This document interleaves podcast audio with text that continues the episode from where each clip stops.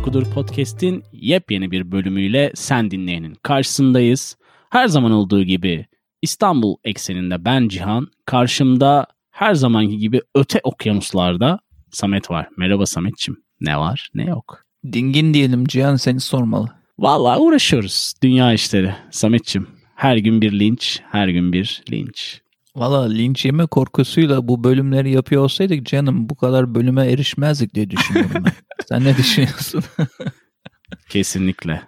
Gerçeklerden sapmadan yoluna devam eden linç edilmiş ya da hak edip de bunu tabii ki buna maruz kalan insanlar da var. Farklı bir olay. Bak çok ilginç bir yerden girdin. Linçi hak etme diye bir durum olabilir mi gerçekten de? Böyle düşünüyor musun? Yani bir şeyi yaptığında linç hak edebilir misin? Normal şartlarda etmezsin. Çünkü bu hak edilecek bir şey değil. Ama günümüz dünyasında sosyal mecralar üzerinde çok aktif yürütülen linç kampanyaları da olduğunu düşünürsen linç değil de daha çok şey mi desek eleştiriyi hak etmek. Evet öyle bir yumuşatma yaparsan sana katılabilirim. Çünkü hem fiziksel linçte hem de e, sosyal linç tarafında acımasızlığı ve vurdum duymazlığı ve bilgiden uzak oluşu bu olayların beni biraz korkuttu. Kim hak ediyor ki bunu noktasına evet. getirdi. Yani o anlamda de ben öyle bir ilgimi çekti sordum sana. Hı hı. Ama herhalde yani şu an herhalde dinleyen fark etmiştir. Linçten konuşacağız.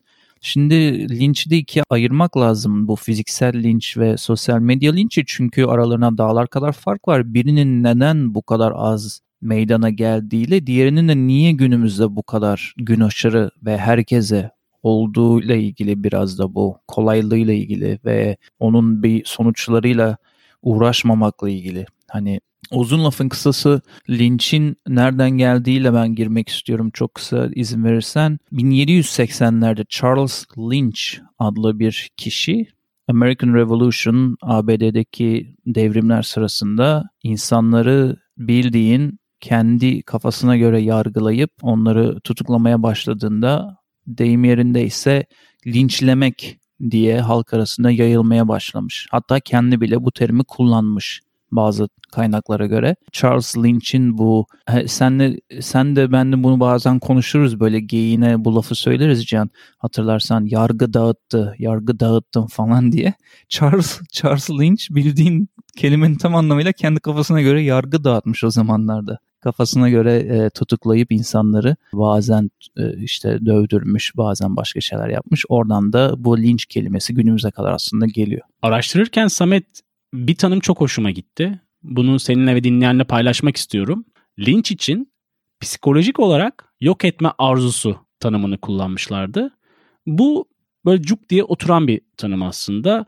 Çünkü kendinden farklı olanı cezalandırma hissiyatına kapılıyor insanlar ve bunu farklı görüş, din, dil, düşünce yapısına sahip olanların üzerinden kurguluyorlar. Bu tabii ki senin de dediğin gibi iki farklı boyuta evrildi. Hani kendinden farklı olanları cezalandırmanın farklı yöntemleri vardı geçmişte. Ama şimdi daha böyle sosyal mecralarla beraber daha yoğun ve böyle her gün farklı konular üzerinden dönen mevzular haline geldi. O yüzden dolayı sanki büyük bir sosyolojik bir problem bu tahammülsüzlük olgusu. Orası doğru. Bir de sonuçlarına internet üzerinde bir katlanmama ya yani katlanmamak zorunda olmanın verdiği bence cezbedici tarafı da var. Şimdi sen girip atıyorum bir YouTuber olmak isteyen birinin başlattığı bir videoya ki çok fazla milyonlar izlenmesine de gerek yok. Gidip sırf like almak için yorumlarda işte sende ne biçim tip var ne kadar salak videolar çektin öl daha iyi diye yazıp laptopun kapağını kapatıp bu konu hakkında düşünmeden hayatını devam edebilirsin. Ama o insan onu okuduğunda işte maalesef bu insanların intihardan e, depresyona kadar bir sürü olaylarla yüzleştiğini de uzmanlar yine söylüyorlar. Dolayısıyla yapının bir ceza veya sonucuna katlanmadığı ama maruz kalanın içinde psikolojik olarak çok derin yaralar açabilecek bir mecra bu e, sosyal medya linçi. Ben şöyle düşünüyorum. Fiziksel linçte o raddeye gelmesi için hani benden olmayan dedin ya benden olmayanı yok etme arzusu hı hı. ya da benim gibi düşünmeyeni. Fiziksel linçte bu raddeye gelmek çok daha zor. Yani özellikle belki duyanların hoşuna gitmeyecek ama Orta Doğu taraflarına daha yaygın ama batıda özellikle daha da zor olan bir durum. Fiziksel linçin oluşması, o sinerji, enerji, her şeyin bir araya gelmesi, insanların bir yerde toplanması ve böyle akıl almaz bir şey yapması bir tek bir kişiye, yüzlerce kişinin ender oluyor. Ama sosyal linçte dediğin gibi gün aşırı her gün bu küçük büyük fark etmiyor bu arada. Ha yani çok ünlü birine de linç, sosyal medya linçi olabilirken çok saçma sapan köşelerde bir yerde de görüyorum ben bunu. Yani topu topuna atıyorum 5 bin, 10 bin, 40 bin kişinin izlediği kimsenin aslında çok da daha bilmediği bir videoya gidiyorum. Altında bin bir türlü linç akımı başlamış ve araştırmadan etmeden tamamen ilgi çekmek e, üzerine kurulu. Hani o insanların tabii şevkini, cesaretini, isteğini, her şeyini kıran bir durum bu. Ama sonuçları olmadığı için de sürekli tekrarlanan bir durumla karşı karşıyayız. Ne yazık ki öyle bir durumdan bahsediyoruz şu an sevgili dinleyene.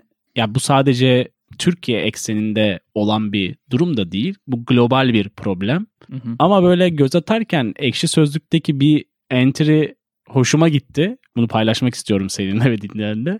3 Ocak 2011 tarihinde girilmiş. Cenabettin Cerrah isimli kullanıcı bu entry'ye girmiş. Güzel demiş bir kullanıcı ki, ismi. demiş ki ülkemizde gelişim sağlayan veya köklenmeye devam eden tek kültür türü demiş linç kültürü için. Bunun değişme ihtimali olup olmadığı üzerinde konuşmak çok mantıklı değil bence. Biraz önce bahsettiğin bu sosyal medyada linç yiyen bir kişinin psikolojisinin bozulması ve intihara doğru yol almasına bir örnek vermek istiyorum sana. 2019 yılının sonunda Güney Koreli bir şarkıcı evinde ölü bulunmuş Samet. İsmi Sulli'ymiş ve Sulli'nin intihar sebebi linç kültürüne daha fazla dayanamamasıymış.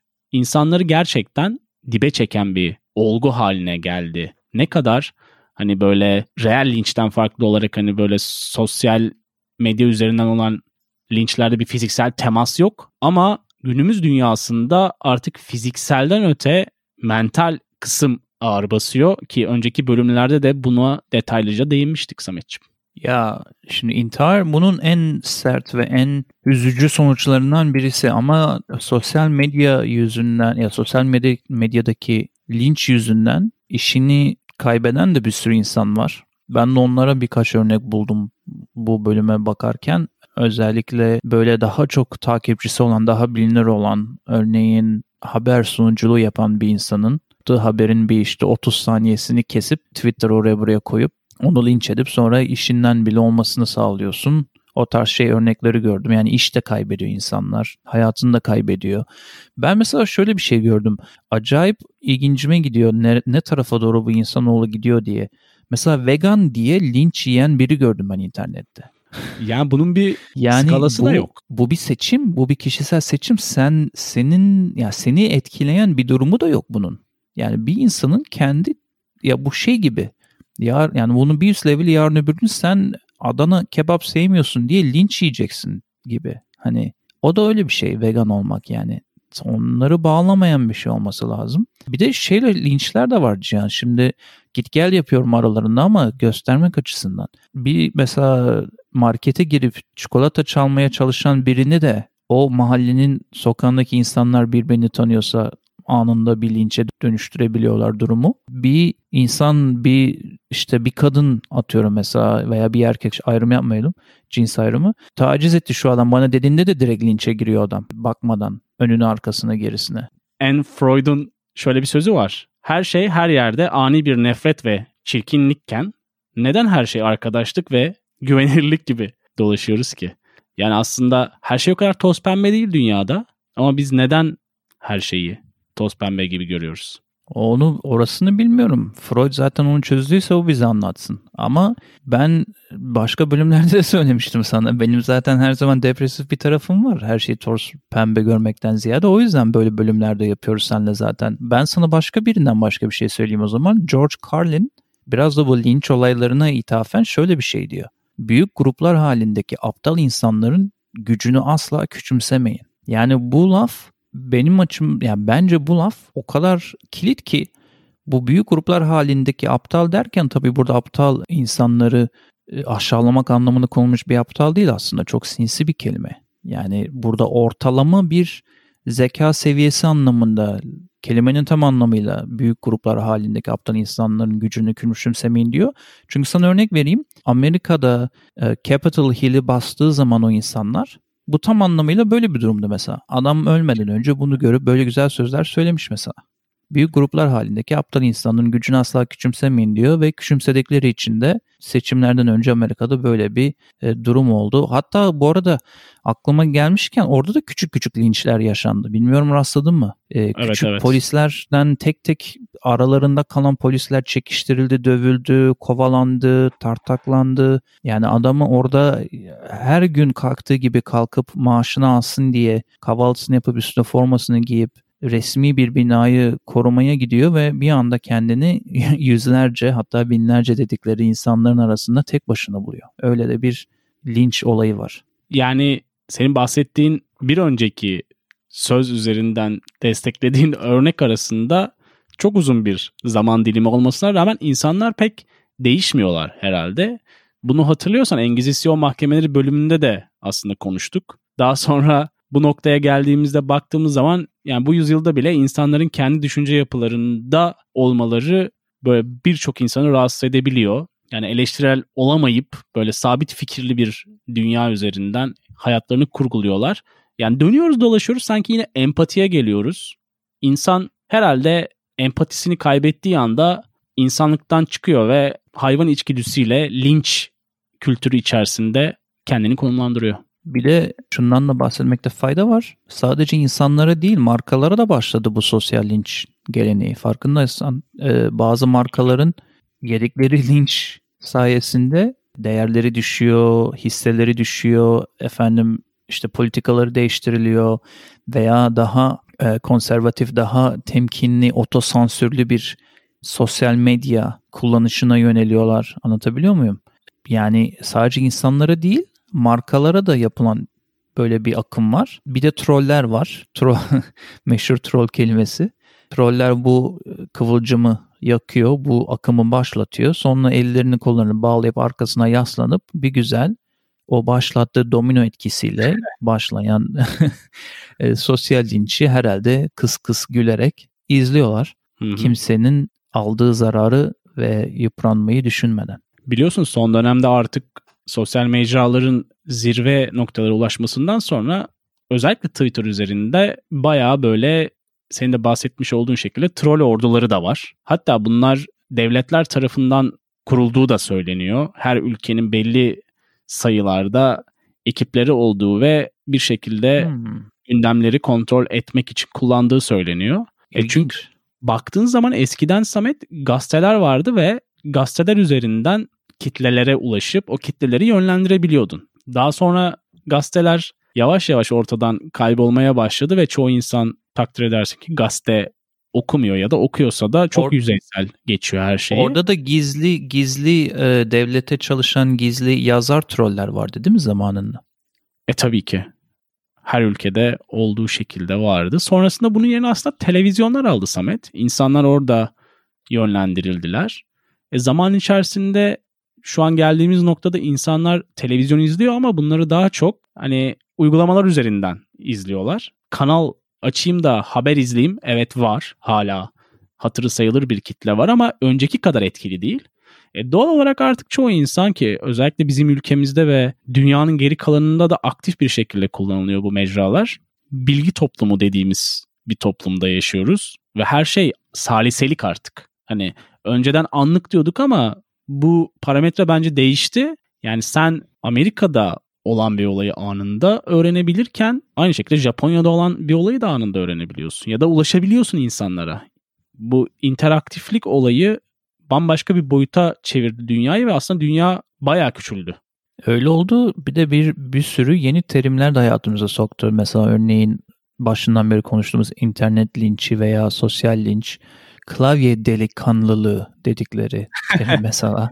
klavye şorlar. E, klavye şorlar. İşte klavye bereliler mi diyorlar ne diyorlar öyle bir şey de var.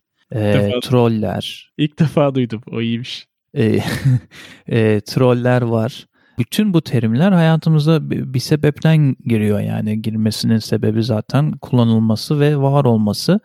Bir şey diyeceğim sana bir de kapatmadan. Bunun tam tersini yapanları düşündün mü hiç? Abuk subuk bir şey yapayım, abuk subuk bir video çekeyim ya da abuk subuk bir demeç vereyim deyip linç yemeye çalışan, günlük fenomen olsun, haftalık fenomen olsun diye bunu yapanlar da var diye düşünüyorum. Kesinlikle var. Her gün olmasa da ara ara insanların karşısına çıkıyor bu figürler. Yani beni bazen şöyle korkunç fikirler de almıyor değil. Acaba diyorum biz böyle kendi kemik kitle dinleyicimizle mutluyuz. Hep böyle devam edelim. Hiç büyüme büyümeyelim o zaman. Bu şeyler bunlardan nasibimizi almayalım ileride. Ya büyümek aslında biraz böyle farklı dünyalara da girmek oluyor biliyorsun Samet. Farklı insanlarla beraber olmak. Hiç kimse aynı düşünce yapısına sahip olmak zorunda değil. Ki zaten bu normal de değil. Eğer fabrikadan çıkan bir sandviç ekmeği olmak istemiyorsan bir farklılığın olması gerekiyor.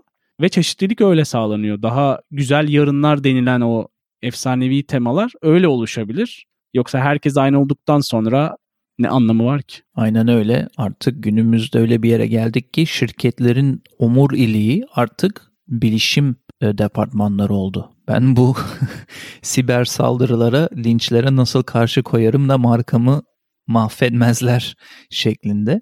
Aslında hiçbir neredeyse hiçbir olumlu yönü olmayan bu konuştuğumuz konunun küçücük böyle silver lining dedikleri küçücük bir tane olumlu tarafı da bazı markaların artık bir şeyi yaparken iki kere düşünmesi. Bunu sadece Türkiye için demiyorum bu arada Cihan. Örneğin Amerika'da her zaman biliyorsun ırk ayrıştırması çok hassas bir konu olduğundan ve son yıllarda da artık tavan yaptığından mesela buradaki firmalar kafayı yiyorlar. Ben bu postu nasıl internete tepki almadan koyarım aman ırksal bir pot kırmayayım diye kafayı yiyorlar burada. Öyle de küçücük bir pozitif yanı var ki büyük oluşumların, e, şirketlerin çok güçlü olan büyük oluşumların bazı şeyler yaparken iki kere düşünmesi manasında dediğim gibi gece aşırı hisseleri tavanken zemine çakılabilir ve burada tabii milyonlar kaybedilebilir ve sen de çok iyi biliyorsun ki para her şey onlar için. Tamamen duygusal durumlar diyorsun bu örneğinde. Aynen öyle. Ee, benim işte tek dileğim senin de bahsettiğin ve bence bölümün kilit kelimesi olan empati kurmanın, empati yapmanın daha fazla gerçekleşmesi. Benim tek dileğim o bu bölümden çıkan. Bunu yaparsan zaten otomatikman linç olaylarını azaltmış oluruz. Linçte aslında ana konu bence araştırmamak ve bilmemek. Yani hiç kimse hiçbir şeyi bilmeden araştırmadan linç yapıyor ve asıl tehlike de orada aslında. Sen birinin suçlu mu veya masum mu olduğunu bilmeden bir tren konvoyuna katılıyor ve orada bir başka vagon oluyorsun. Halay başı olmak da böyle bir şey değil mi Samet'ciğim? Ne öneriyoruz kısmıyla bir kez daha sen dinleyenin karşısındayız. Genelde Samet başlıyor ama bu sefer ben mi başlasam Samet ne dersin? Lütfen ısrar ediyorum. Şimdi Samet'ciğim bizim bir playlistimiz var. Çok iyi biliyorsun. HKBU dinlencesi. Ve zaman içerisinde baktığın zaman belli bir saat limitine ulaştık. Bu saat limiti aslında bir hedef koymamıştık başlarken ama bence bir hedefi olmalı. Ne dersin? Yani saat limitini doldurup başka bir projeye yönelme anlamında mı söylüyorsun bunu? Yok, hedef koyma anlamında söylüyorum. En azından bu neymiş kadar olsun hedef? diye. Şu an neymiş? Hedefin neymiş merak ettim. Şimdi durum şu. Şu an yaklaşık işte 17 saate yaklaştı. Ama hedef 52 saat olmalı. Çünkü Route 66 dediğimiz hat 52 saatlik bir yolculuk ve bu yolculuğu yaparken bize bir playlist lazım. Dolu dolu her şarkıyı dinleyebileceğimiz. O yüzden dolayı bu playliste iki şarkı ekleyerek yolculuğumuza devam etmek istiyorum. Bir tanesi Keen grubundan Stupid Things. Diğer ise Barış Demirel'den Kanadı Kırık şarkısı. Bunları HKBU dinlencesi playlistimize ekleyelim ve 52 saat yolculuğumuza devam edelim diyorum. İlave olarak ise bir dizi önereceğim ki zaten çok popüler ama Burak Aksa sevdiğim için ben de izledim ve en azından arşivlerimizde dursun da istedim. 50 metrekare dizisi Netflix üzerinden yayınlanmıştı. Bence keyifli, biraz hızlı bir akışı olsa da Burak Aksan kaleminden çıkması özelinde Leyla ile Mecnun'u da yad ederek önermek istiyorum. Var mı göndermeler, bağlantılar? Yani Leyla ile Mecnun'a yok ama tabii ki mahalle olgusu üzerinden bazı benzerlikler var ama direkt bir organik bağ yok. Bu arada bu kadar bölümdür yaptığımız ne öneriyoruz kısmının en duygusalını senden dinledim diyebilirim. Çünkü altyapısında senle benim Amerika'da bir araba yolculuğuna çıkmamız gibi bir gayesi olduğunu da öğrenmiş oldum. Hoşuma gitti. Herhalde bol bol podcast ve hatta tuhaf olaylar silsilesi malzemesi de çıkar böyle bir şeyi gerçekleştirirsek diye düşünüyorum. Bilmiyorum katılıyor musun? Evet güzel bir dönecek olursak şarkı olayına düz, güzel bir amaç çizmişsin. O 52 saat olayı. Bu arada insanlar da ekleyebilir oraya şarkılar. Yani biliyorsun biz zaman zaman soruyorum ben de sosyal medyada eklemek istediğin şarkı var mı diye. İnsanlar da oraya şarkılar ekleyebilir e, listemizi büyütmek için. Dinleyenlerimizin e, kulak zevkine ben şahsen güveniyorum.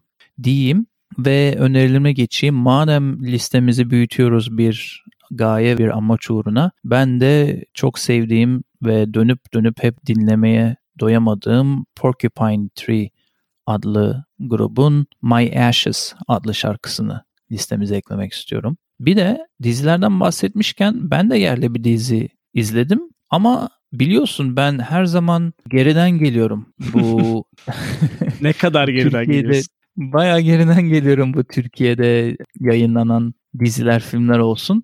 Bir de şeyin bir, bir, bir kısmı da yani bir sebebi de buradaki yani Amerika'daki Netflix'e yeni düşmüş olmasından. Çünkü aslında hmm. zannediyorum Blue TV'de yayınlanan bir diziydi. Masum dizisinden bahsediyorum. Aa, mini evet. seriden. 2017. Şimdi bizim buradaki Netflix'e yeni geldi Cihan ve bende Blue olmadığı için zamanını izlememiştim duysam da. Şimdi başladım ve bir bölüm kaldı sanırım bitirmeme. Hoşuma da gitti çok. Onu öneriyorum. Evet. Benim gibi geriden gelen veya dinleme, izleme şansı olmuyorsa böyle şeyleri e, sonrasında bakabilecek olan dinleyiciler için. Onun dışında da bir tane daha önerim var. E, Netflix'in kendi yeni eklediği The Night Stalker diye bir tane belgesel var. Bunu da biraz daha böyle mide kaldıran suç ve suç ve ceza diyeyim hatta tarzı belgeselleri izleyebilenler için öneriyorum. Orada da bir seri katilin ve seri e, tacizcinin nasıl ortaya çıkıp Los Angeles'ta sonunda nasıl yakalandığını anlatan bir belgesel. Onun dışında da başka bir ekleme daha yapmak istiyorum. Geçenlerde aslında bayağıdır dinliyorum. Bir gidene soralım diye bir podcast var. Geçenlerde onlar, daha doğrusu Emre, onu sunan arkadaş, her zaman dünyanın farklı taraflarında yaşayan Türkleri konu edinirdi ve konuk alırdı. Benim de zamanından birçok sevdiğim sevgili Mehmet Ali Bora'yı almış konuk 50. bölüm şerefine. Onu dinledim. Çok hoşuma gitti. Sana da tavsiye ediyorum bu arada. Hı hı. Onun Gördüm Galler'de e, neler yaptığı işte Galler'deki dizi, tiyatro tarzındaki işlerini ve başka sosyal medya platformundaki projelerini de anlattı. Güzel bir bölüm olmuş. Onu önererek bu köşeye bayağı zengin bir köşe oldu bu sefer. Bir nokta koyalım. Teşekkür ediyoruz Samet'ciğim bu güzel önerilerin için. Sevgili dinleyen bizi hkbupodcast.com üzerinden dinleyip, ulaşıp fikirlerini paylaşabiliyor. Ayrıca bütün sosyal medya platformlarında aktif bir şekilde geri dönüşlerinizi bekliyoruz. Ve Ama linç meşhur şeklinde değil. Düz yani linç olarak geri geri dönmeyin bize özellikle Twitter'da. Ve Samet'in her zaman bölümlerde bahsetmiş olduğu dünyaca meşhur playlistimizi de Spotify, Deezer ve YouTube üzerinden bulabiliyorsunuz. Bizi dinlediğiniz için çok teşekkürler diyelim. Cihan'ım sana da çok teşekkür ediyorum. Hoşçakalın.